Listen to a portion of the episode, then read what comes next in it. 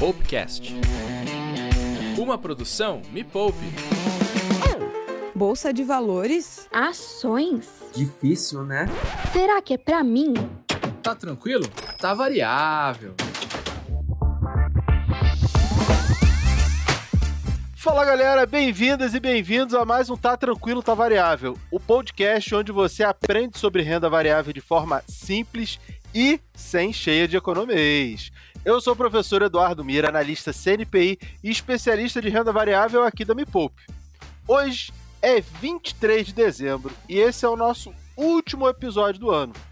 E como na virada do ano é época de fazer planos, eu trouxe um craque da educação financeira para trocar uma ideia sobre grana e como a gente pode planejar para ter um futuro financeiro muito melhor. Mas antes de começar, já se inscreve no podcast e clique em seguir para ficar sabendo sempre que tiver episódio novo. E claro, compartilhe esse episódio para ajudar mais pessoas que também querem aprender como a educação financeira pode mudar a sua vida. Olha, o meu convidado de hoje é empresário, educador financeiro, palestrante, escritor, influenciador digital do canal do YouTube Dinheiro com Você, tem mais de 700 mil inscritos e autor do livro Você Não Nasceu para Ser Pobre. Mas, para mim, o mais importante, um grande amigo meu porque eu guardo meus amigos, para mim eles têm mais valor do que dinheiro, do que patrimônio, então eu tenho grande prazer em dizer que ele é um grande amigo. Diretamente de Santa Rita do Sapucaí, o mineiro mais gente boa que eu conheço no mercado financeiro. Seja muito bem-vindo, meu grande amigo William Ribeiro. Grande Miro, um grande amigo, cara muito querido mais honrado até que do que o próprio convite, de, muito feliz de estar aqui, é ser seu amigo, cara, é receber esses predicados todos aí que você colocou, me introduzir, o cara muito gentil, muito legal. O Mira é o cara que manda assim, fala, vamos gravar, que dia que você pode? Eu falei, cara, a hora que você quiser eu me ajeito por aqui, porque é prioridade total tá contigo, uma honra muito grande estar aqui, e um beijo para todo mundo que está ouvindo a gente aí no podcast. Ah, obrigado, meu amigo.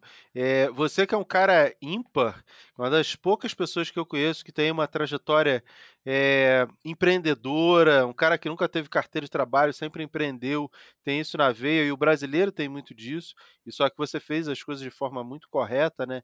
E eu acho que você tem muito para engrandecer com a sua trajetória é, para a galera. E até por isso, antes da gente começar a falar de bolsa, eu queria que você falasse um pouquinho dessa trajetória.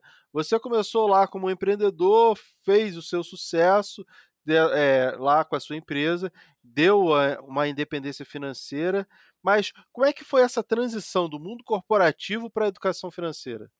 Olha, Mira, dia 5 de dezembro, agora fez 21 anos que eu tô na luta, sabe, empreendendo. Eu comecei com 17 anos, no fim da minha escola técnica. Eu tive a chance de fazer um, um estágio numa empresa em São Paulo e eu descobri lá que eu não conseguiria, não conseguiria nem pagar minhas contas para viver em Alphaville. Antes eu já tinha pensado em abrir o meu próprio negócio com um incentivo muito grande do meu pai, ele colocava isso na minha cabeça. Eu nem fazia ideia do que era ter empresa até começar mesmo a trabalhar, sabe? E passar todas as dificuldades que a gente passou na RW Tech, que é a empresa que eu criei em, em 2000 e existe até hoje, faz produtos de controle de ponta, acesso. Depois você manda o boleto para mim, viu, Giz? Ô, ô, Mira. Depois você me manda o boleto aí, porque eu que eu pago fazendo propaganda. Então, cara, aconteceu. A gente passou de tudo, sabe? Começou só eu e depois viria, viria a ser o meu sócio, o meu irmão, num, num determinado período da empresa. Passamos muito, muitos perrengues que eu conto no livro, né, que você colocou aí, te agradeço pela referência. Num determinado momento, em 2015, a empresa chegou a ter mais de 100 funcionários na, na minha unidade de negócio, sabe? E no, em 2015 foi um ano caótico, fecharam 2 milhões de empresas no Brasil. em retrospectiva, só de ter sobrevivido já foi uma vitória muito grande, mas precisou nascer o meu primeiro filho para eu enxergar que eu estava fazendo as coisas de um jeito errado, sabe? Meu filho nasceu naquele turbo, tur, turbilhão de emoções que foi 2015, é, economia bastante ruim. Não sei se você vai lembrar dos, dos pré-fixados. Agora tem também, né? Pré-fixados em mais de, mais de 10, 12, 14% lembra, ao ano. Né? É, naquela então, época chegava a 18%. Fiz muito uns, trade de renda fixa. Olha que eu não sou um trader, hein, cara. A gente pode até falar dessas teses de investimento, mas foi irresistível comprar. Sempre pode piorar, né? Então, até por isso, quando você vai, por exemplo, pegar um título mais pretensamente arriscado, que seria um prefixado, não, não colocar todo o dinheiro, até porque tem a marcação a mercado, mas naquela época o Brasil melhorou depois de, depois de 2015, né? Então eu tive a chance de vender uns prefixados lá com a marcação a mercado bem esticada. Mas o meu filho ele mostrou que eu estava preso dentro da minha própria empresa. Precisou nascer Primeiro o meu filho, para primeiro filho. Eu tenho dois filhos, né? Um de quatro, o Enzo e o Pedro, de, de seis e quatro anos.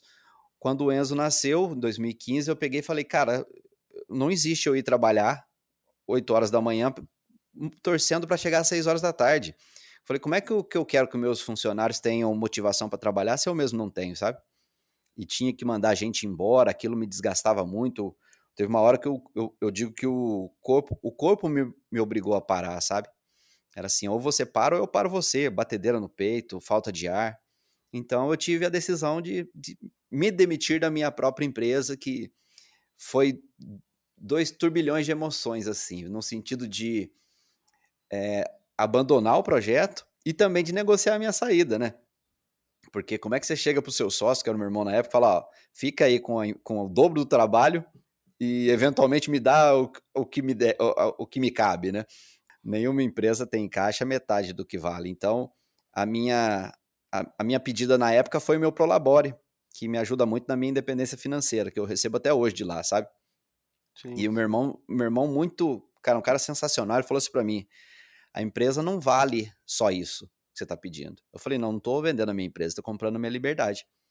E desde 2000 e, comecinho de 2016 eu trabalho em educação financeira, eu sou um cara totalmente realizado, assim, trabalho muito mais do que eu trabalhava na época, a despeito da minha independência financeira. Mas o Mira que está nessa nessa nesse mundo de ajudar as pessoas a, a, lidarem melhor com o dinheiro, sabe que não tem dinheiro no mundo que paga isso, né? De você, o Mira recebe, eu ele posta, o Mira posta, eu também vejo os que eu recebo aqui, é, das pessoas que pegaram assim aquela faísca do que a gente fala e de, e de fato mereceram a, a conquista de colocar na prática né, tudo aquilo que a gente prega aqui no canal e o Mira no trabalho dele também, pra, e, e a própria Nath no Me Poupe, né, com certeza, capitaneando tudo isso, para fazer as pessoas terem uma vida financeira mais responsável e equilibrada, né? É, eu acho que é, é, a gente tem uma missão, né? A gente está na missão de mudar a realidade do Brasil. Eu acho que é isso que, que nos motiva, que nos empolga, que faz com que a gente faça o que a gente faz. Trabalha bastante, mas a gente ama o que a gente faz.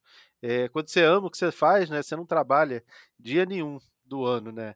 Você, você não, a gente deixou de trabalhar e a gente faz apenas o que a gente ama. Acho que essa é a grande diferença de estar trabalhando, de estar lá batendo cartão, de putz, de estar tá chateado de pegar o ônibus lotado, de não sei o quê, porque você, você não tem prazer naquilo que você faz. Quando você tem prazer, cara, é, é 24 horas, é dia e noite, é em todos os lugares, redes sociais, a gente está ali feliz com o que a gente está fazendo, porque a gente sabe que a gente está mudando a vida das pessoas, né?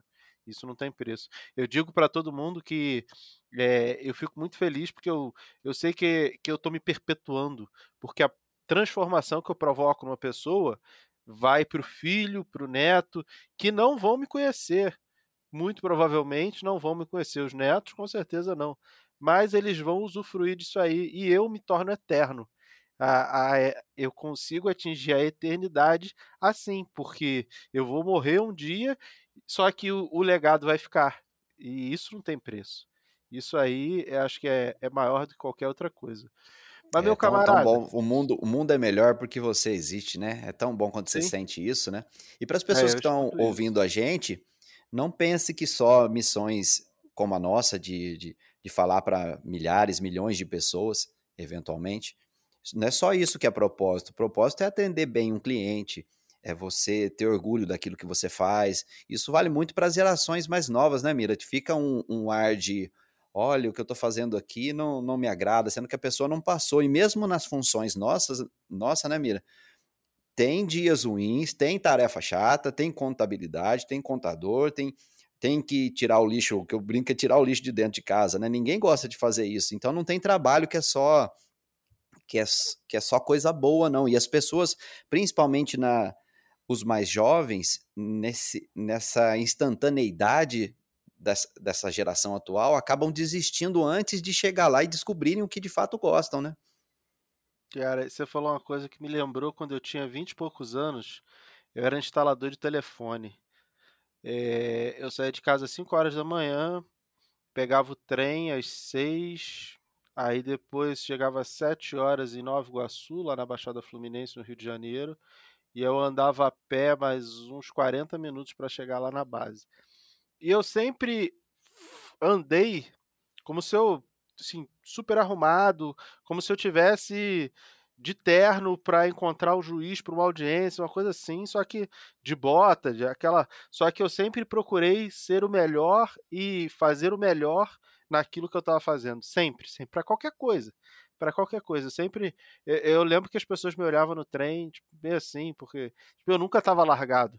Eu sempre, ah, eu estou representando a empresa, então eu vou fazer o melhor trabalho que alguém pode fazer nessa função. Eu sempre vou ser o melhor eu queria ser o melhor instalador de telefone.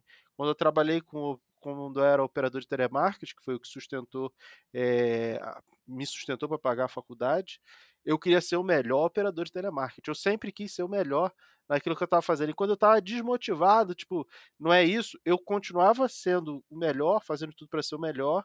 E, ah, putz, isso aqui não é para mim, eu ia lá e pedia demissão, ia fazer outra coisa. Porque a empresa não tem culpa de eu não querer fazer mais aquilo sou eu que mudei de ideia, então eu vou continuar sendo o melhor até o último dia. Eu lembro quando eu, era operador de telemarketing, eu falei para minha supervisora, eu falei, cara, me manda embora, putz, a grana da rescisão vai me ajudar, e, putz, eu tô fazendo faculdade, tô terminando a faculdade, eu vou fazer outras coisas. Ela, pô, não tem como te mandar embora, você é o melhor de todos. Aí, por sorte, teve uma leva que ela teve que reduzir a equipe, e aí ela conseguiu me encaixar para me mandar embora que houve uma redução de quadro, ela falou, pô, agora eu, eu consigo. Porque eu não chegava atrasado, eu atendia bem, eu, eu era sempre o melhor naquilo que eu me propus a fazer. Eu acho que isso faz muita diferença para tudo Mira, que você faz na faz vida. Faz né? diferença né? para você. Eu acho que isso muda o jogo. Você dá o melhor de você, você faz aquilo que você vai fazer, o melhor no dia de hoje não é para o seu patrão, não é para o seu colega de trabalho, não é para o país, é para você. Eu acho que as pessoas deixam muitas oportunidades na mesa, às vezes até de empreender dentro de um negócio do outro, que é o intraempreendedorismo, né? Porque fala, ah, esse meu patrão não me reconhece. Cara, você quando você melhora, procura um ser um pouquinho melhor todos os dias, você está fazendo por você. E isso eu acho que é, é, é, algo que a gente fala de, no sentido de empregabilidade, de, de você sempre estar tá procurando melhorar, e, e as pessoas ficam sempre procurando algum motivo falar, ah, mas esse aqui, mas o Brasil não vai dar certo, mas o então, o, você é melhor para você, para sua carreira, para sua mente, para o seu pro seu instinto, alimentar o seu instinto de correr atrás das, das coisas, né? Então, mais uma dica aí para quem tá ouvindo a gente, eu acho que todas as pessoas, eu falo isso, sabe, dentro desses 21 anos aí de, de empreendedorismo, eu, eu tive a honra de ter vários funcionários que foram empreender seus próprios negócios saíram da minha empresa. Aqueles cara, caras que eu brinco assim, que é o cara que, que pega um. Sabe, uma, sabe uma caneta cai no chão, alguém, é, ele, o cara é o primeiro que pega, sabe? É o cara que corre atrás das coisas, que, que é proativo. É esse cara que deu certo nos negócios lá fora. Cara, eu sempre e fui ser... esse cara, sabia?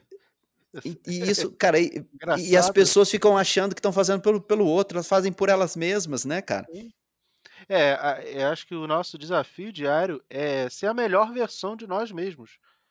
É, não é pelo outro, é por você. É para você ser o melhor do que você é.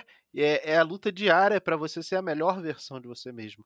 É, acho que muita gente não entende isso. Ah, porque a empresa, porque não me paga bem.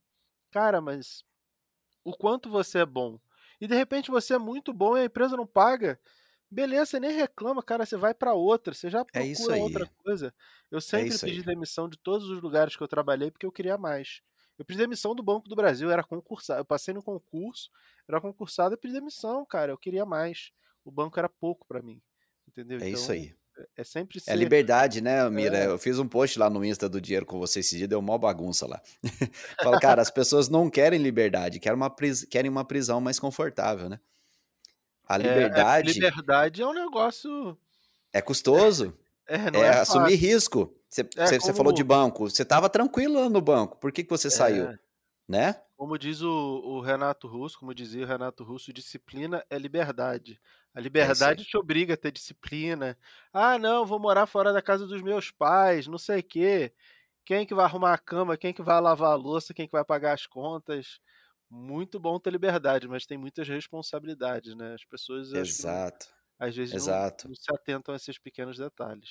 Legal, Mas, cara, meu adoro camarada- esse papo. A gente tem que falar mais disso, marcar um papo nosso disso aí, que isso aí pra mim é essa pretensa né? busca pela estabilidade, sabe? Que as pessoas querem é, tranquilidade.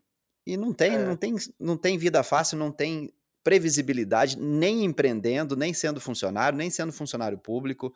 A única certeza é que as coisas vão mudar. É isso que eu ia falar. A única certeza que a gente tem na vida é que as coisas vão mudar.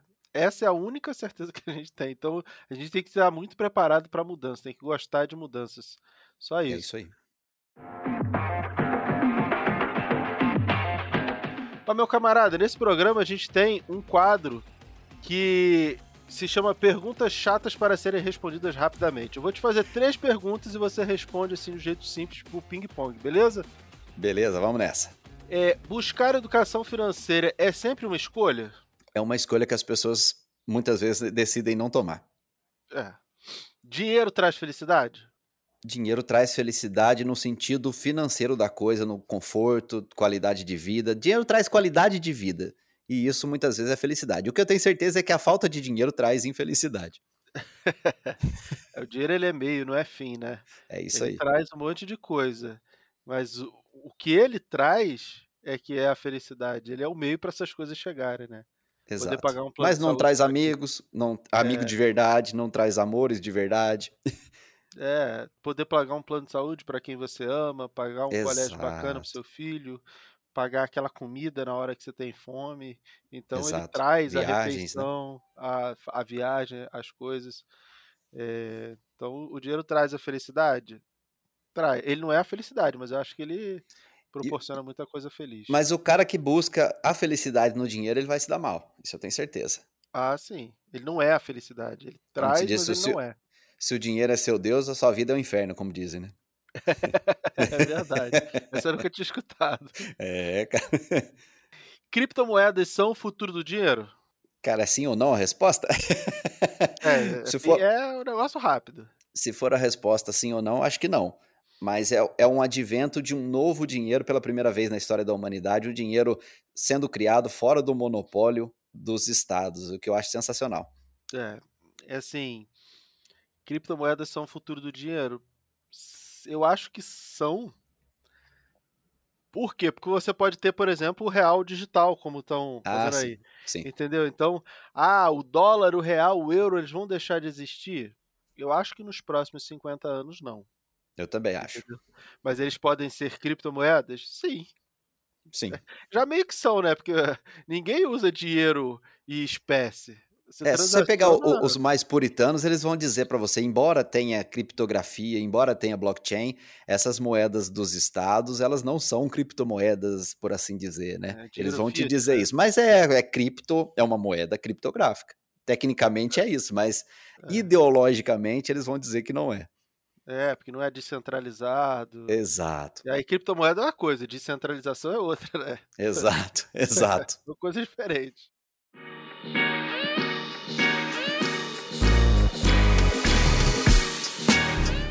É, mas vamos lá. Vamos às grandes perguntas para a audiência conhecer você melhor. Diz pra mim, o que, que é independência financeira? Essa daí é. Essa é filosófica. cara, independência financeira, pra mim, eu criei uma definição esses esse tempo, cara, muito nova, faz uns, sei lá, um mês, dois meses atrás. E nem está no livro. Independência financeira, pra mim, hoje é a capacidade de dizer não, sabe? É de, Olha, sabe, é de, de chegar uma proposta pra mim que fira, por exemplo, os meus valores, eu falar, não, isso eu não quero fazer. Não é dinheiro mais, sabe? Ela transcende dinheiro. Ela me dá a liberdade de, olha, beleza, eu quero viajar com a minha família. Simplesmente posso escolher não trabalhar.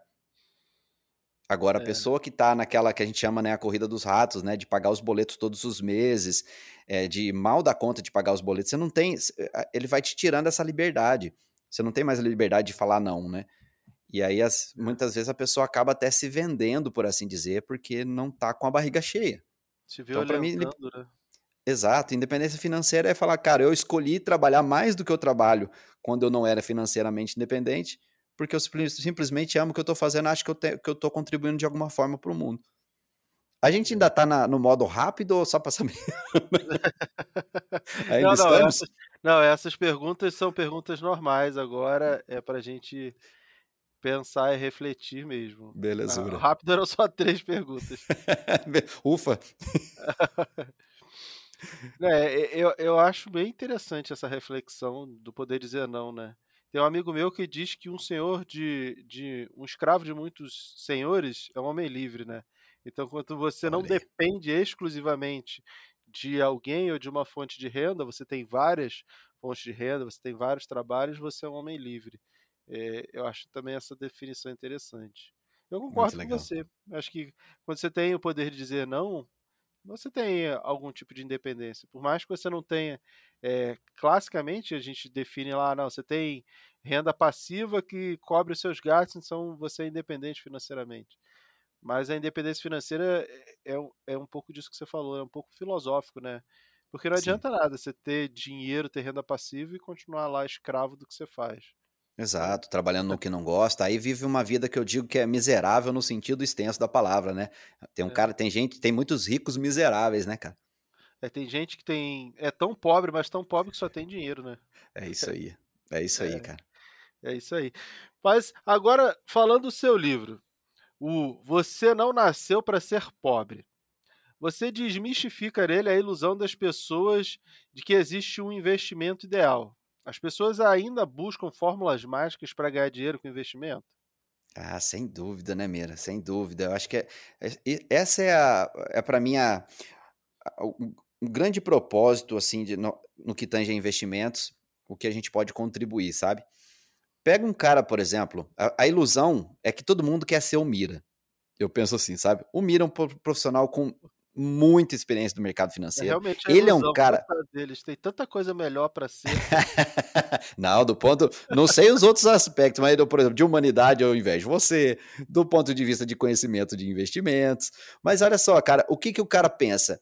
Investimento é para ganhar dinheiro. Quem consegue viver assim? Mira. Investidor, pessoa física comum, que tem que trabalhar 8, 10 horas por dia, tem que cuidar dos filhos, tem que tomar banho, tem que dormir como que você vai ganhar dinheiro com a bolsa, cara?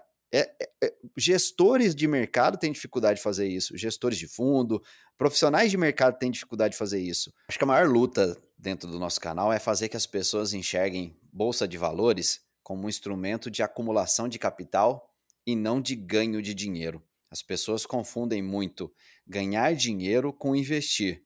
E muitas vezes até aqui na rua da minha cidade, já fui parado, o pessoal conversa comigo e fala assim: onde é que tá tendo aí para eu investir? Aí, cinco minutos de conversa, você descobre a pessoa tá devendo no SPC, sabe? É, é uma ilusão de achar que investimento é a pílula mágica de se acordar rico, sabe? De que bolsa de valores é cassino, que muito tempo foi até alimentado mesmo pelas próprias corretoras que tinham interesse no giro. Hoje eu fico muito feliz de ver que essa realidade está começando a mudar, sabe? As próprias corretoras falam, não, day trade é coisa para piloto de Fórmula 1. Eu, eu acho, acho pô, sensacional ouvir isso de, de corretora, porque eles ganham, ganham na corretagem, ganham no giro. E os caras mesmo estão falando: olha, eu preciso de sustentabilidade para o cliente no longo prazo, porque senão daqui a pouco ele sai falando para todo mundo que bolsa é aquela oportunidade de ou você fica rico ou você, fica, ou você perde até a sua casa junto alavancado, sabe? Mas eu acho que as corretoras começaram a fazer isso não por altruísmo, não porque elas são boazinhas, mas porque elas foram meio que obrigadas, porque os educadores financeiros começaram a bater muito forte nisso, de investimento para longo prazo, de bolsa para longo prazo, não sei o quê, e ó, é, se tornaram públicos e a, a, própria internet, de uma maneira geral, começou a bater muito no day trade, que não é uma coisa fácil, e elas não tiveram muito o que fazer, né? Tiveram que falar a verdade, ó, day trade não é uma coisa tão simples. Eu acho que você pode ganhar dinheiro na bolsa? Cara, pode ganhar dinheiro, muito dinheiro. Isso não é investimento, como você falou. É, é muito fácil a gente conseguir ganhar dinheiro na bolsa. Basta você separar na sua cabeça: investimento é uma coisa, Fazer dinheiro, trade é outra coisa. Trade isso é, uma... é trabalho, né, Mira? Trade é uma profissão. Isso é trabalho. Exato. O médico levou quantos anos para ser um profissional da medicina? Ah, o piloto de Fórmula 1, o engenheiro, o advogado, o, sei lá, qualquer profissão. Ele levou quantos anos para ser um profissional? Tá bom, quantos Exato. anos você vai se preparar para ser um trader? Ah, vou fazer Ô, Mira, um curso de final e, de semana.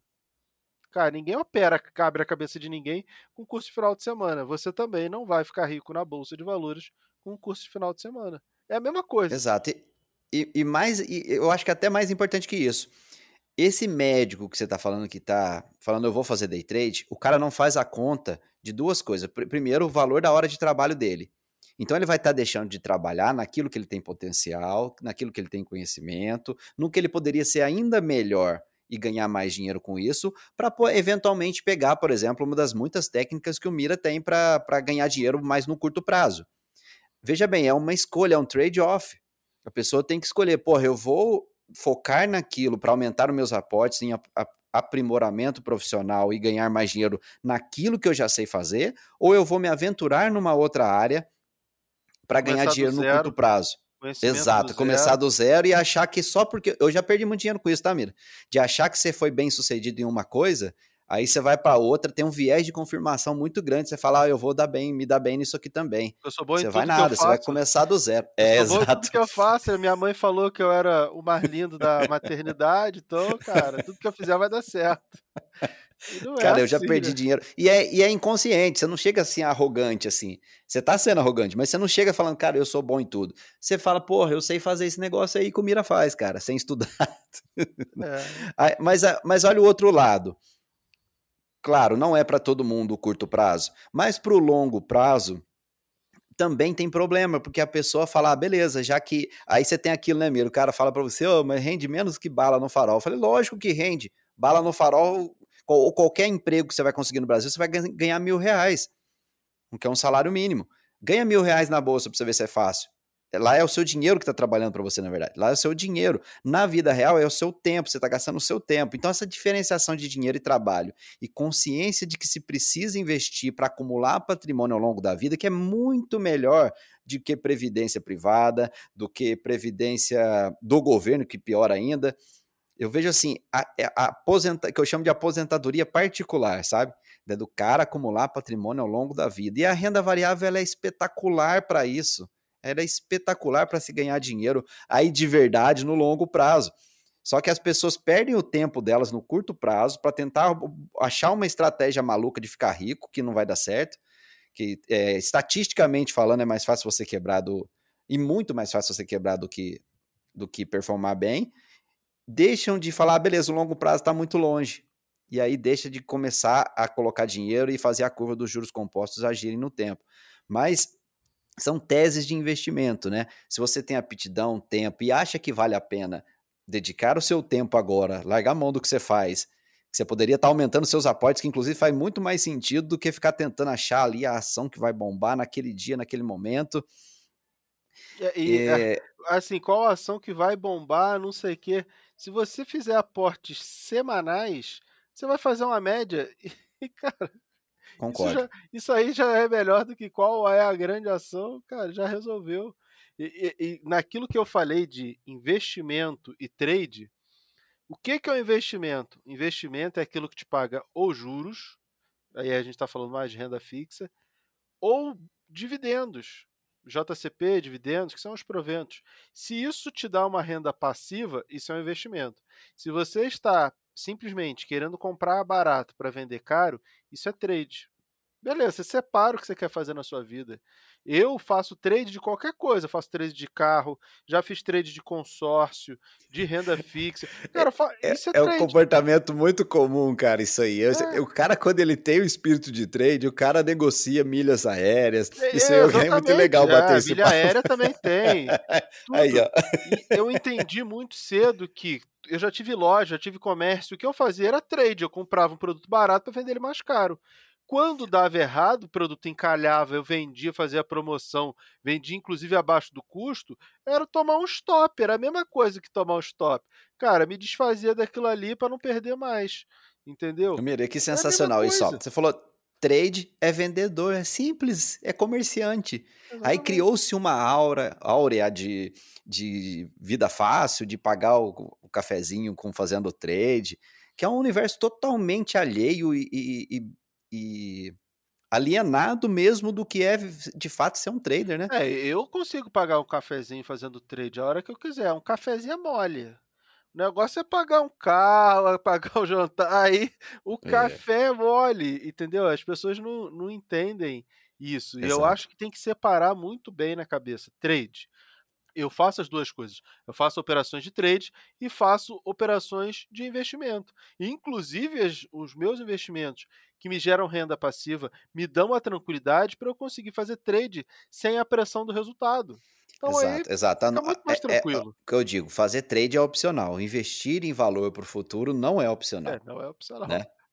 Fazer trade não é para todo mundo. Agora, se tu- toda vez que pingar um dinheirinho para você, ou o contrário, né? Você fazer pingar dinheiro todo mês, você pagar o seu primeiro boleto todo mês, você aportar em bons ativos ao longo da vida, não tem garantia de nada. O mundo não tem garantia. A gente tá falando aqui disso, né? Que não tem é, garantia de absolutamente nada.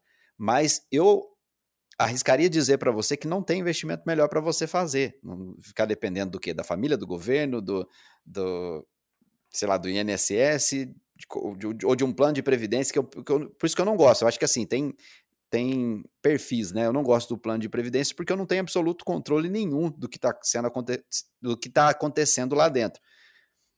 Agora, eu posso aportar em boas empresas ao longo da vida e a minha expectativa é que eu tenha, colha os frutos disso no futuro, né?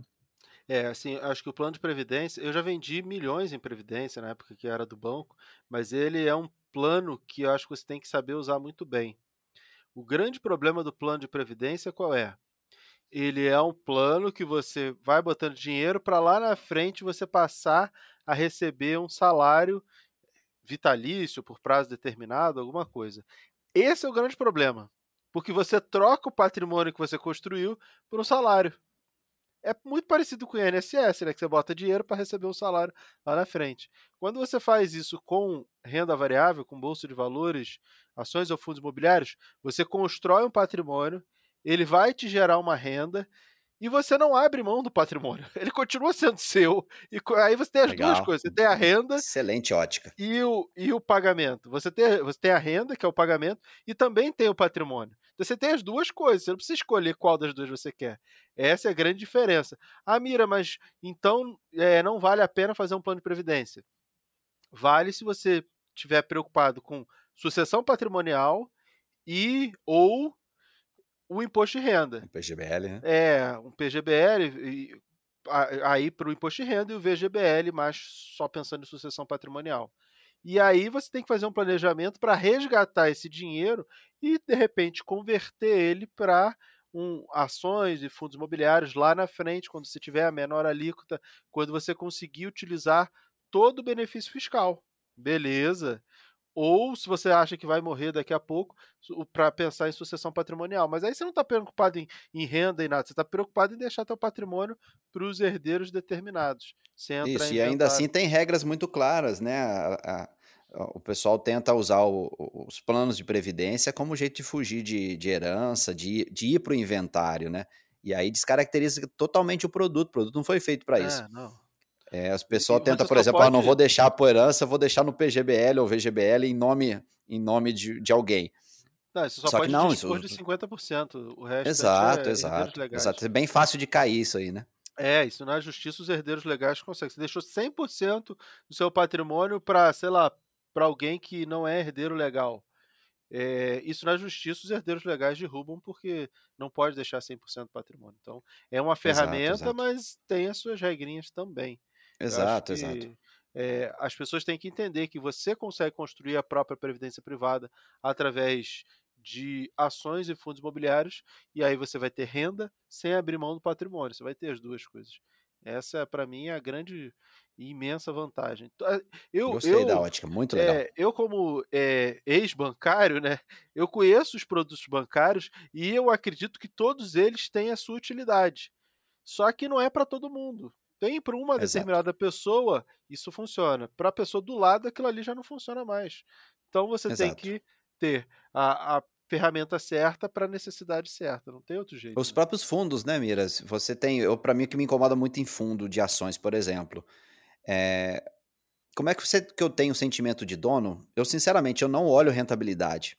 Eu acabo sabendo colateralmente, sabe? Fala, ah, o Bitcoin foi para tal valor, é, Magalu caiu. Você acaba sabendo é, de maneira indireta porque a gente acompanha o mercado. Mas eu não fico olhando porque eu tenho visão de sócio. Eu vou ficar, vou vender a hora que caiu, que é o que o pessoal mais faz, né?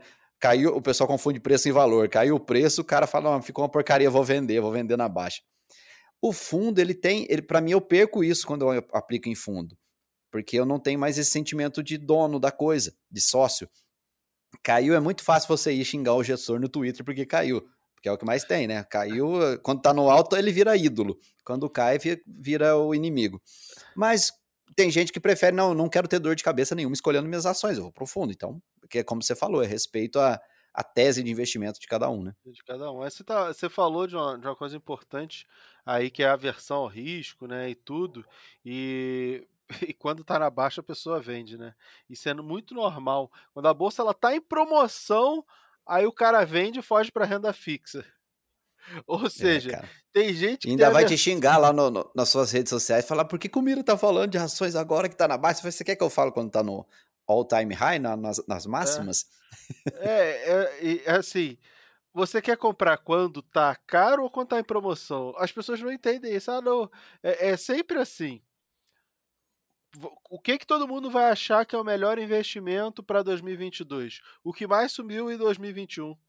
Ninguém vai pegar o que, Que já tá tá esticado. É, ninguém vai, vai falar para você. Ninguém não. Eu falo, William. A gente tem tem uma postura mais correta. Fala, o que que é melhor para 2022? Foi aquilo que não subiu. É aquilo que está barato, que tem possibilidade de, de ganho. Aquilo que já subiu muito, muito provavelmente não vai conseguir continuar subindo. Entendeu? Então a gente tem que comprar em momentos de promoção. Você acha que o brasileiro ele tem aversão ao risco, aversão à perda, ou ele simplesmente não entendeu o racional do investimento de longo prazo? Olha, Mira, muito complexa a pergunta. E, e tem muitas respostas. A primeira dela é que o brasileiro ganha mal, né, cara? Se você ganha. É. O salário médio do brasileiro, não tem o dado atualizado, não sei se você tem, Mira, mas estava em 2.500 reais até pouco tempo. É, E a última e- vez que eu vi era mais ou menos isso. Então, e com isso, você como é que a gente chega para um cara e fala você precisa investir? O cara tá lutando para sobreviver. Então, tem esse viés da gente achar, a gente vive numa bolha, né? A gente começa a falar de investimento, acha que o mundo é igual a gente. O brasileiro ganha muito mal. Nós temos as pessoas que ganham bem e gastam tudo. Eu acho que acredito isso muito a uma memória inflacionária que a gente teve, né, Mira? Eu vivi, eu era criança, o Mira também era novinho, com certeza, na, na época de inflação alta. É, que foi, na verdade, a realidade do Brasil o tempo todo. A gente está com inflação razoavelmente controlada depois do plano real só. Tudo para trás você pegar, a inflação muito mais de dois dígitos, né? Agora que é esse fantasma que bateu nas- na porta nossa de novo, mas já chegou a ser trocentos mil por cento ao ano, né? Então, o que, que acontece? O que, que é o investimento de, de cenário de, de- de inflação alta? Principalmente naquela época que não tinha nenhuma forma do pobre pro- proteger o patrimônio, né? Os ricos iam pro overnight da vida lá, o pobre tinha que encher a dispensa de comida. É, Então, é tá muito essa né? Exato, exato. Mas é porque o cara ganha mal, né? Na época, o que acontecia? Lógico que sempre foi a realidade do Brasil ser pobre. Mas o que acontecia? O cara, mesmo que se sobrar dinheiro, você não tá pensando em mercado financeiro, você tá pensando amanhã vai dobrar de preço. Amanhã vai estar 30% mais caro o arroz, eu vou comprar e colocar, né? Eu, eu Só que aí tava- o mundo vai mudar. Eu tava conversando com a Nath ontem sobre isso. Eu falei, quando a inflação tá alta, você vai no mercado, compra um negócio. Na semana seguinte, você vai lá, o negócio tá mais caro, você vai pensar o quê? Vou juntar o máximo de dinheiro que eu posso e vou comprar comida para dois anos. Porque o preço vai isso aí. continuar subindo. Então, É é a melhor maneira de eu proteger o meu salário é estocar comida. Porque aí, para me protejo da inflação, pelo menos durante um período. Exato. Aí, ó, somando, a gente falou de baixa renda, a gente falou de memória inflacionária da pessoa gastar. Eu, eu, eu- e a inflação ela traz um outro efeito colateral que é taxa de juros reais altas. E aí, quando a taxa de juros é alta, você deixar o dinheiro em renda fixa é mais quentinho, você não tem uma, um, uma cultura de se investir em bolsa como tem, por exemplo, nos Estados Unidos, onde por acaso agora é zero, já foi maior, já teve inflação lá, mas lá o que acontece? O, o, o custo de oportunidade compensa você ir para a renda variável, porque o seu dinheiro vai render, render menos que a inflação. Vai a render zero aplicando em título tá, americano. Está acima de 5%, né? Acho que, acho pois é, olha que porrada. Isso para cenário, é cenário americano é altíssimo. E a então o que acontece? Tá Mas via... 0,25, né? Então, pois é. Aí o que acontece? Aí você tem. Já era. Exato. Aí aqui a gente estava falando agora há pouco que está voltando esse cenário, né? Quanto que tem hoje pré-fixado? Tem 14? Não tem, tem 14, 14 ainda, deve tem, ter uns 12? Eu tem? Pego, eu pego tem 14? direto, 13, 14, 13,5, 14. Eu só pego de 13,5, 14 para cima. E aí, então, aí você pega... Trade. Sim, você pega um pré-fixado, mas mesmo para o cara que está tá querendo rentabilizar sem, sem riscos, é muito engraçado falar sem riscos, né? é, é, muitas aspas aqui, sem risco. O cara fala, pô, mas beleza, o que, que eu vou fazer? Eu vou para a bolsa, eu vou. Onde eu vou? É, para a visão de curto prazo. O cara que tem a visão de curto prazo, inclusive os institucionais são assim, né? O cara fala, pô, eu vou, vou deixar meu dinheiro quieto num título que tem previsibilidade de, de, de retorno. O cara não vai empreender, principalmente. Sim. O cara não vai empreender. E, e, e, a taxa de juros alta, ela dois efeitos, né? Ela tem a remuneração alta nos ativos, nos títulos públicos e, e privados, como também para o cara que quer empreender, tá caro para tomar crédito. É, então você tem esse, esse cenário que é terrível assim para a bolsa. E isso explica muito que a bolsa tem sofrido, né, Mira?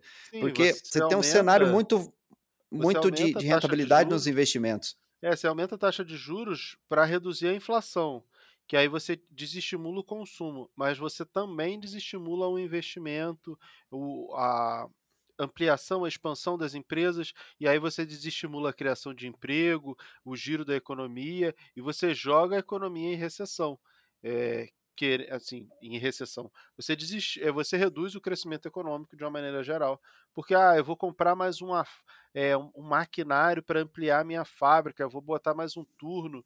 Não, cara, pô, tá caro pra caramba é. pra comprar máquina. Vou financiar no banco, pô, com juro alto, ninguém vai querer financiar. Você e, e olha que ciclo. Você não tem previsibilidade do que vai acontecer por causa do ambiente político. Aí você não sabe que o valor tá o dólar amanhã. Você precisa investir agora para ficar pronto daqui 3, 4, 5 meses, contando o ciclo todo do, da cadeia de produção. O que, que você vai fazer? Jogar os seus preços para cima. Você joga os seus preços para cima por causa do dólar, você aumenta a inflação.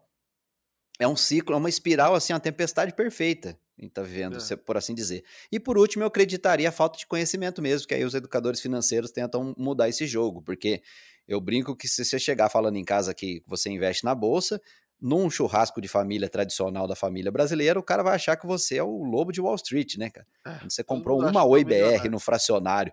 É. Você botou 5 reais, é? desistiu é. de tomar uma cerveja, comprou uma ação, uma Itaúsa lá. E, pronto, você tem uma ação, você é o milionário. Só os milionários investem. Então, cara, Fala, é. meu filho, a mãe até pensa, meu filho deu gente na vida, cara. O cara investe é. em bolsa. quando, se, quando a bolsa, na verdade, é um mercadão, cara. É um mercado que eu fui lá e peguei um, ativo, tirei da prateleira, coloquei para trouxe para mim. É simples, investir, é só isso. Investir em bolsa é o que a gente estava falando agora há pouco, né? De você trabalhar, de você gerar renda passiva. Eu digo que é assim: você vai comprar um pedaço de uma empresa. Essa empresa tem um monte de gente trabalhando lá, dando lucro para quem tem um pedaço dela. Então, aquele monte de gente está trabalhando para dar lucro para você. O que você fez não foi comprar um pedaço da empresa. Você comprou o tempo e a força de trabalho daquelas pessoas para que você não precise gastar o seu tempo e a sua força de trabalho. É isso que você faz. Sensacional. Você compra tempo. Sensacional. Você compra força de trabalho de um monte de gente. Porque você sozinho não vai conseguir trabalhar tanto. Mas quando você compra a força de trabalho de milhares, dezenas de milhares de pessoas, aí você começa a virar o jogo. É isso que você faz Mira, você é. Isso é tão legal que isso transcende até o que a gente está falando. Que aí tem essa crítica das, de, de, de, pobreza da Bolsa de Valores. Cara, a Bolsa de Valores é, é o jeito das pessoas financiarem as empresas. Você falou de elas se beneficiarem disso, mas a recíproca é verdadeira. Através do meu investimento na Bolsa, quando a empresa abre o capital, ela é capaz de gerar mais impostos, mais empregos e até pagar salários maiores do que eu tenho condição de pagar. Então, o problema não são as empresas grandes. por elas existirem e terem economia de escala, elas conseguem dar melhores condições do que eu dou para os meus funcionários, por exemplo. Então, em vez de achar a bolsa aquele instrumento de opressão, de pobreza, que, que lucro excessivo, que eu falo bastante disso nos vídeos, né? Aquilo é um instrumento, e isso explica muito o que é o Brasil, né? A nossa bolsa ser muito pequenininha frente ao resto do mundo. Países prósperos têm bolsa de valores prósperas. Certo. Porque ali é o jeito de financiar a economia na veia, de colocar dinheiro, de fazer, gerar empregos, impostos. Só que o pessoal vê, não, esses caras estão ficando ricos. Não, cara, o problema não é o rico, o problema é as pessoas serem pobres. O problema é a pobreza. É e aí um dos vídeos rico, do canal... Tava ótimo, não tava? Então, Se todo mundo fosse rico, Então, e, e, e, não tem esse jogo, Mira, de de ah, você, o Mira ficou rico, eu fiquei pobre. Não, cara, olha o que a gente está fazendo aqui que sensacional. Nós estamos num podcast, nós estamos gerando valor para minha carreira aqui, pro, pro podcast também, para você que está assistindo, e ninguém precisou ficar mais pobre com isso. É, não é legal né? pra caramba? É, não tem mundo... essa de um ficar rico em detrimento do pobre, não tem isso. Não tem isso. Um canal do porte do, da Me Poupe, que gera tanto valor para as pessoas, que, que, que muda a vida das pessoas e ele é sustentável, ele é lucrativo, o que ele precisou que as pessoas ficassem pobres para crescer? Não é assim que funciona, gente. Dinheiro não é jogo de soma zero.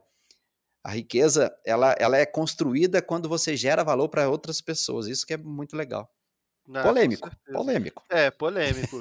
é, a gente estava falando aí de bolsa de ano que vem.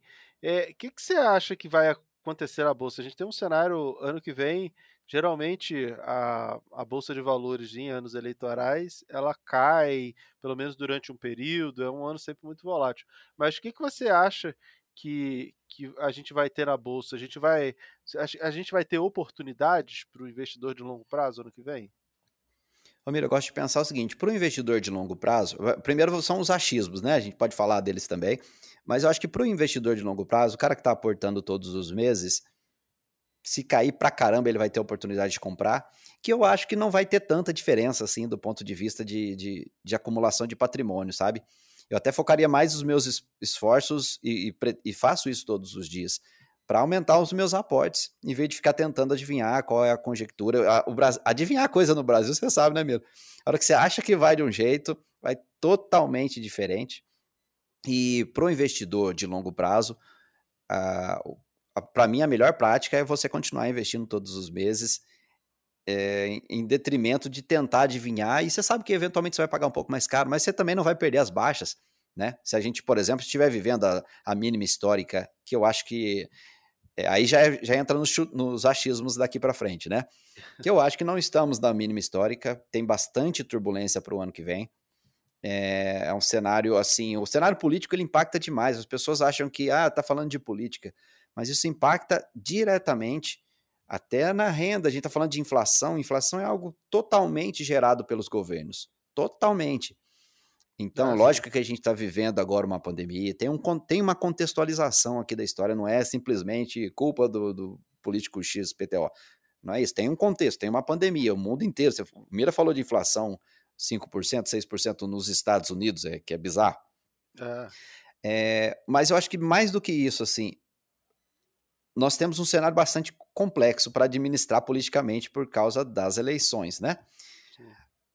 Os cenários das pesquisas mostram é, oposição na frente, que eu acho que isso. E aí eu, eu até te devolvo a pergunta, Mira. Você acha que está precificado, por exemplo, um, um PT no, no, no governo?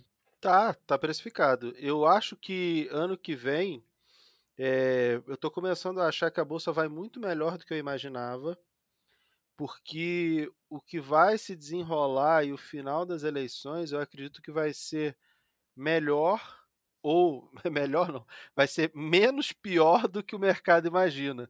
Eu acho que o mercado está precificando um caos e eu acho que não vai ser nesse nível. Eu acho que as coisas serão menos piores do que se precifica. Então, eu estou começando a achar que a bolsa vai melhor ano que vem do que eu imagino.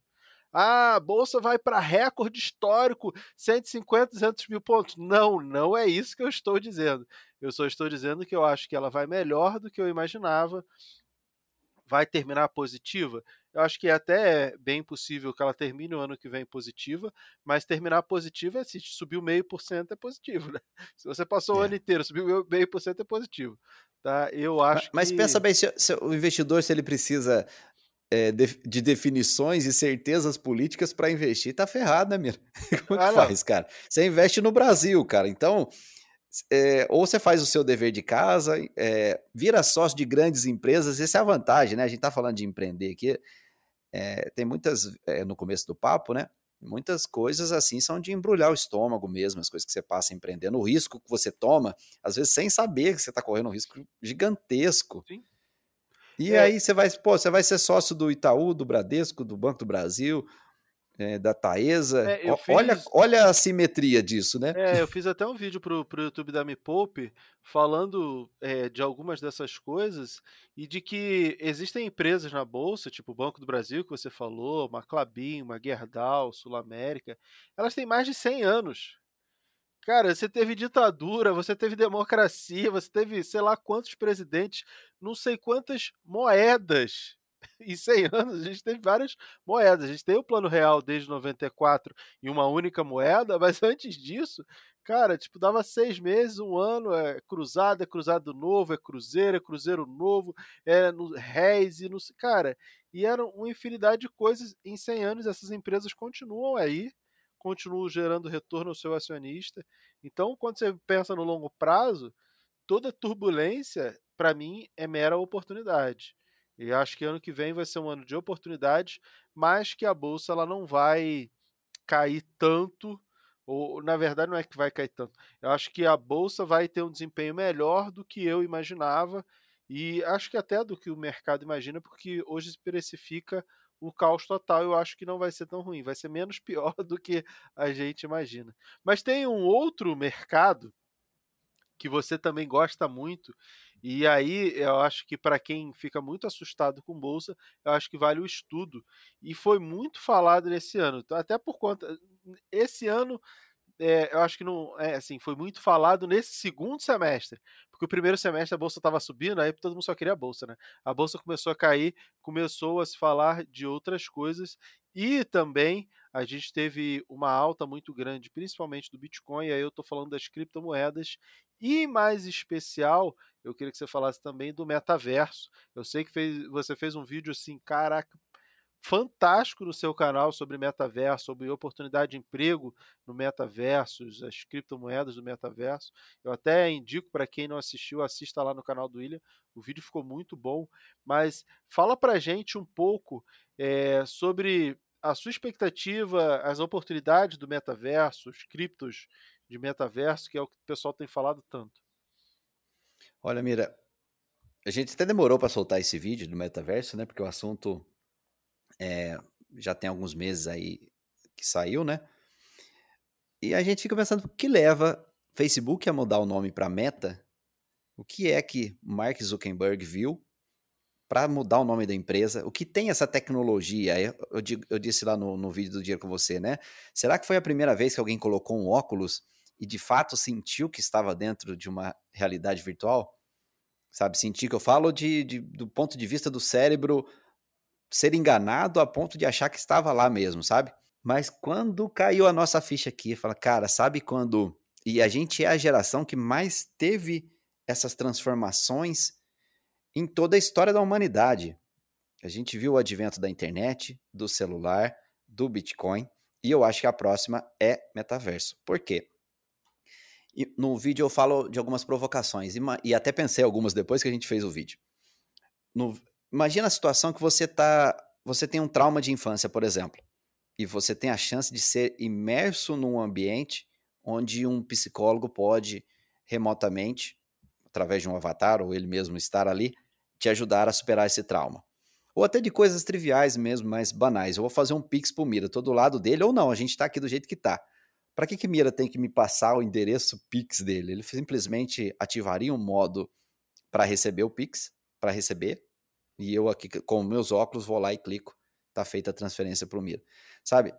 Eu sabe quando a ficha cai? Foi naquele sentido de falar assim, poxa, o mundo vai mudar radicalmente pelo metaverso.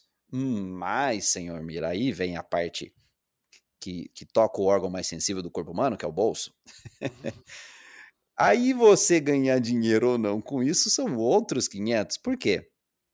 Tudo é muito novo. A gente tem empresas envolvidas, a própria, a pró o próprio Facebook, agora a Meta capitaneando isso, tem Microsoft também. Tem os, as moedas dos joguinhos, de que agora é legal, né? Antigamente não era metaverso, agora porque tem a Vibe, era só um jogo ali, mas agora virou metaverso mesmo definir o que vai, o, que vai te deixar rico, o que vai, quem vai né, se consolidar no setor, que acaba acontecendo no universo de tecnologia, né? Buscador virou Google, nenhum outro conseguiu chegar perto. Face, é, é, rede social tentaram, o Orkut tentou, mas quem se consolidou foi o Facebook. Alguém, eu acho que vez ou outra se consolida, mas a gente está nessa hype das NFTs milionárias, das criptomoedas porcarias que, que pampam, né? Vão lá para cima e, e, e, vez ou outra faz um milionário, a gente acha que vai ficar também, né, Mira? Vez ou outra você vê alguém ficando milionário com essa história, você acha que você vai ficar. Então, acho que assim, mais do que oportunidades, que isso é claríssimo que tem oportunidades no metaverso. Eu acho que o mais importante que isso é, é prudência. É colocar aquele dinheiro que você pode perder, principalmente nessas criptos que têm surgido agora, desses jogos, porque efetivamente ninguém sabe o que vai acontecer. Aí o cara olha em retrospectiva e fala: tá bom, mas Bitcoin quem colocou ficou rico. Tá, mas se você coloca um dinheiro que você não pode perder e no meio do caminho. Tem visto, né? Toda semana, acho que agora toda semana a gente vai ter uma notícia dessa. Cripto que tinha, que valia 900 dólares, está valendo 90 centavos, 10 centavos. Então, agora é a temporada dos achismos, né? Qual, qual metaverso vai sobressair, qual joguinho vai dar certo. E aí todo mundo entra e, e a cripto vai lá para cima e, e, e, o que você falou, né, Miri, funciona aqui também. O cara já viu, e eu recebo e-mail de, de empresas não muito sérias falando isso. A cripto que subiu 50 mil por cento. Pô, e se subiu 50 mil, eu não quero entrar. Contrário. Essa ancoragem de preço, né? Aquela que já Exato. subiu, eu não quero entrar, pô. Eu quero aquela que pois vai é. subir ainda. A gente associa valor com preço. Então, se o preço é muito alto, naturalmente você fala, isso é muito bom. Uma bolsa que custa 30 mil dólares, ela é, deve ser excelente, o couro deve ser de, sei lá, de jacaré, albino, sei lá. E o contrário é verdadeiro, quando a bolsa cai, agora a bolsa de valores, né? A bolsa de valores cai de preço, as pessoas falam, nossa, a bolsa é uma porcaria. Cara, não tem relação a conta, é muito pelo contrário. Você tem múltiplos muito menores, né? Tem para quem gosta de market time, você tem oportunidades melhores de entrada. E é, a gente falou de bolsa de couro. Se eu compro, se eu, a minha mulher nunca ia comprar a bolsa dessa, né? Mas se eu compro para ela de presente, ela tirava o meu couro. ah, mas isso é legal, isso é legal. A minha esposa não ia aceitar nunca. Você é louco. Eu... Hoje o mindset é assim: você comprou isso, não sei o que, podia ter comprado ação, podia ter comprado fundo imobiliário, tipo, a gente é, é bem nessa vibe. Muito, e é difícil de achar cumplicidade, né, dentro, cumplicidade dentro do, do lar é muito difícil, Mas, o pessoal manda muito pra gente assim, como é que eu faço para cuidar do meu dinheiro se é só eu e o meu marido não cuida, por exemplo? Cara, mas é, eu vou, Tem eu muito falar, isso. Isso foi construído ao longo de vários anos, né? Eu tenho é mais de 10 anos de casado. Isso foi quando eu vendi o apartamento para a gente morar em aluguel, quase deu separação. Não foi assim, ah, nossa, as pessoas se encontraram, pensam iguais e o mundo é maravilhoso e é, é foto de rede social, a vida é daquele jeito. Não é assim, não. Não é assim, não, cara. As coisas foram, vão sendo construídas, as pessoas vão. E é cumplicidade e é. envolvimento, né, Mira? Sim. Você não tem como fazer o seu esposo gostar de finanças se você não fala para ele. Se você não envolve ele, olha aqui ó, que eu estou investindo. Isso aqui é para o nosso futuro, para o estudo dos filhos, para nossa aposentadoria. Então, a, geralmente, a o cara que. A chave com a minha esposa virou quando ela viu o dividendo caindo na conta. Falou, opa, peraí, isso é bom. Legal, opa, legal. isso é legal. Aí a chave começou a virar nesse momento. Quando viu, é isso que você falou. Na prática, a coisa acontecendo, é aí que, que de fato virou a chave. Falou, opa, peraí. É, o que você vê nas famílias é um cara, tem alguém tem que cuidar das finanças, e aí você vê o cara xingando, falou, pô, tá tempo no banho, tô, você gastou tanto na, de Uber, de, de sei lá, de iFood, você vê que você não tem envolvimento, você tem um, um manda-chuva ali que, que, que, falar de dinheiro é um problema, virou um problema. Ele é o cara que cuida da história. Você não tem um, um, um envolvimento no sentido, olha, conseguimos economizar esse mês, vamos, sei lá, fazer uma viagem, vamos faz... economizar todos os meses para a gente é, atingir um determinado objetivo. Você não tem. É, é, só um cara cobrando os outros, achando que é o chefe da casa, e por isso as coisas não funcionam, e dinheiro acaba sendo motivo de briga dentro de casa. É muito triste, né? É. Mas me diz uma coisa: qual o conselho que você dá para quem está começando a investir agora? Olha, vamos lá aumentar. Olha, o, e o conselho para quem está começando a investir, ele, ele é pré-investimento. Cara, o é. melhor investimento que você pode fazer é em você. Isso para você ter mais fonte de renda, para você é, melhorar a sua hora de trabalho, o valor da sua hora de trabalho, porque todos nós temos 24 horas por dia. O que diferencia um rico de um pobre, além dele poder guardar o dinheiro todos os meses, é, a, é o valor da hora de trabalho dele, que é maior do que, do que os outros. E isso consegue-se quando a gente é raro naquilo que a gente faz. Então vamos lá, aumentar a renda primeiro. E o tanto que o livro eu coloco bem nessa ordem, sabe? Aumentar a renda, depois controlar as, o, o, os seus desejos, que é gastar menos do que você ganha, para aumentar os seus aportes. A variável T lá na fórmula dos juros compostos, ela vai no exponencial, então tem que ter paciência para que os juros compostos saiam da, da reta para inclinar e aquela disciplina, assim, ó, o maior legado que tem do investidor não é William Mira que passa para as pessoas, é a disciplina de se viver uma vida financeira equilibrada e aportar mais todos os meses. Beleza, estou aportando diversificação. Diversificação é muito importante. A gente não vai acertar. A gente está falando de renda variável agora especificamente. Você não vai acertar a ação que vai bombar. Algumas ações você vai investir, vai dar prejuízo vai dar muito prejuízo. Pode até fechar a empresa, como acontece frequentemente na bolsa. Graças a Deus, não tão frequentemente assim, mas não, não são raros os casos de, de oferta de fechamento de ações, né? É. Então, essa disciplina de se investir de maneira diversificada em vários ativos, no Brasil, no exterior, e construir uma jornada de educação, de, de, de investimento, jornada de investidor, depois que você fez o seu colchão financeiro e renda fixa, eu acho que mais do que isso, se você fizer isso, você já está na frente de 95% ou até mais do, do que os brasileiros. É, também acho. Você falou aí de diversificação, que é uma ferramenta de reduzir risco, né?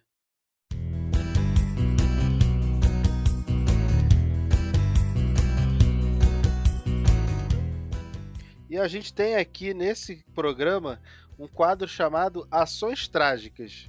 E aí é nesse momento que eu trago algum acontecimento cômico ou trágico envolvendo renda variável, sei lá, criptomoedas, pode ser renda fixa, para que a nossa audiência, os mipolpeiros ou as mipolpeiras, possam aprender com a cagada de outra pessoa. E aí eu queria saber de você qual a pior cagada que você já fez, sei lá, em renda variável, em, em criptomoeda ou em qualquer coisa aí nos investimentos. Cara, ações eu não me recordo uma cagada, porque eu não invisto em empresa que dá prejuízo. Eu, eu diversifico, tem 2% do meu patrimônio que saiu do meu bolso, né? 2, 3% do meu patrimônio que eu coloquei numa empresa. Então, como e como é para o longo prazo, eu não faço a menor ideia se vai dar certo. Tem ações que estão para cima, estão para baixo. Então, tá, tá, fica dessa forma. Então, eu sou sócio de empresas. De Agora, eu posso, posso, contar uma de boas empresas. Só invisto em empresas que dá lucro, que está há mais de cinco anos na bolsa. Então, essa é a minha tese. Na verdade, eu procuro empresas, motivos para não investir. Isso eu aprendi durante o tempo. Eu não procuro boas ações. Eu procuro olhar uma ação, uma empresa, ou qualquer ativo, na verdade, não só ação. Um imóvel, por exemplo. Em vez de ficar olhando o que eu posso ganhar, eu falo, cara, que, que, o que pode dar errado nesse negócio aqui? Eu falo, ah, a empresa dá prejuízo? Não, eu não vou ser sócio de empresa que dá prejuízo. Trade é, é outra já, coisa, pessoal. Aí, é, ah, a empresa dá prejuízo. Não é o que pode dar errado, já está dando errado. Exato, tá exato. Errado é, é, é um momentum, né? O momento. Se ela está dando, tá dando prejuízo, a tendência é que ela continue no prejuízo. E você falou de ótimas empresas que, que estão no mercado há 100 anos e deram prejuízo, deram lucro, deram prejuízo, deram lucro. Não significa que, eventualmente, um ano ou outro dá prejuízo, a empresa é ruim. Mas é a maior. Então, eu tenho duas cagadas do ponto de vista de mercado financeiro e outra maior, com, com mais impacto no empreendedorismo. Mercado financeiro, as maiores besteiras foram shitcoins que a gente fala, né? Criptomoedas porcarias que não vingaram em si mesma E, mas eu acho que eu já desfiz de todas. Não tem mais foi, praticamente nenhuma shitcoin. Mas você botou dinheiro de pinga ou, ou, Dinheiro de pinga, cara. Eu sou muito tranquilo, assim. Eu, eu, eu tenho a vantagem seguinte, Miri, aí fica o, o desafio para todos me poupeiros que estão nos ouvindo. Aprenda com o erro dos outros. Em vez de ficar olhando o que as pessoas fizeram é, de coisa certa, que às vezes não cabe para você, não cabe para aquele, aquele momento, aprenda com o que as pessoas fizeram de besteira. Então eu não opero alavancado, eu não, não faço besteira com meu dinheiro, não invisto no que eu não conheço ou no, ou no que eu não sei operar. Então eu tive essa facilidade, nunca fiz day trade porque eu não entendo, não é para mim. Eu sei que misturar investimentos com, com a parte psicológica para mim não faz bem. Sabe? Você ter misturar, porque fica um pouquinho de gamificação na história, sabe? Para quem é profissional, sabe lidar melhor com isso. Mas para quem não sabe, você está misturando o seu cérebro, ganhos com dinheiro. Isso para mim não, não serve, para mim, né? Agora, mira, onde eu perdi dinheiro de verdade foi na empresa. De novo, é. aquele viés de confirmação, sabe? É, graças a Deus os acertos foram maior do que, maiores do que os erros, mas eu já perdi muito dinheiro, por exemplo, criando produtos para um mercado que a gente não conhecia.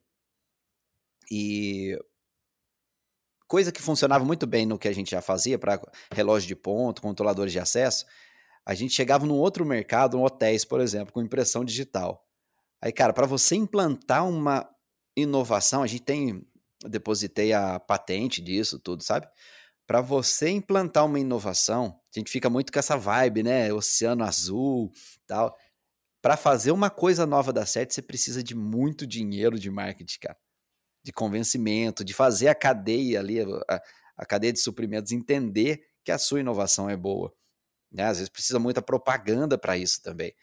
E eu acho que eu, as maiores perdas financeiras que eu tive foi na empresa, tentando me aventurar em coisas que eu não conhecia, que acabou servindo para mim de escola para o universo financeiro, que eu não invisto em nada que eu não entendo também no, do ponto de vista financeiro, sabe? Criptomoedas que, se você for olhar a cripto em si, ela não tem utilidade. Isso é o que mais tem hoje. 99% das criptos não tem utilidade nenhuma é só hype, é a moeda do cachorro do, do Elon Musk, sabe? É, é bizarro. E, e, as, meme, e né? eu, então, aí você chega num cara, o cara nunca investiu na vida, a primeira coisa que ele comprou é Shiba Inu, cara. A criptomoeda do cachorro do Elon Musk é. Essas horas, eu digo assim que só o amor nos salva pela educação financeira, porque senão você desiste. É. Meu camarada, a gente está chegando ao fim desse episódio. Queria te agradecer demais. Acho que foi muito enriquecedor todo esse bate-papo. Acho que as pessoas têm muito como aprender com tudo isso que a gente falou. E aí queria te perguntar, como é que o pessoal faz para te achar nas redes sociais e como é que eles fazem para comprar seu livro? Ah, Mira, obrigado de coração aí pelo convite, pelo carinho seu, um amigão de, de de muito tempo e espero contar com a sua amizade, com a graça da sua amizade por muitos anos ainda, cara. Pessoal do Me Poupe também, muito obrigado. Você que está ouvindo a gente, pode achar a gente lá no youtube.com.br dinheiro com você, no Instagram também. Precisamos crescer o Instagram, acessa lá o Instagram Dinheiro com você.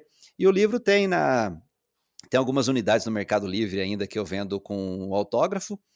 Mas o frete do Mercado Livre, para quem mora norte e nordeste, é proibitivo. Então, o pessoal pode comprar na Amazon, Submarino, Shoptime e eu, sites de livraria Curitiba, esse tipo de coisa, tem bastante disponibilidade também.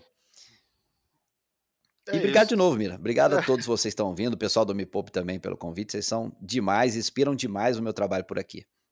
Obrigado, obrigado a você, meu amigo.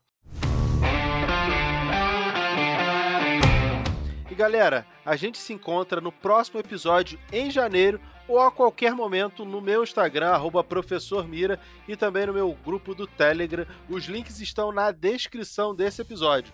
Muito obrigado pela companhia de todos vocês, boas festas e até o próximo podcast. Tchau, tchau!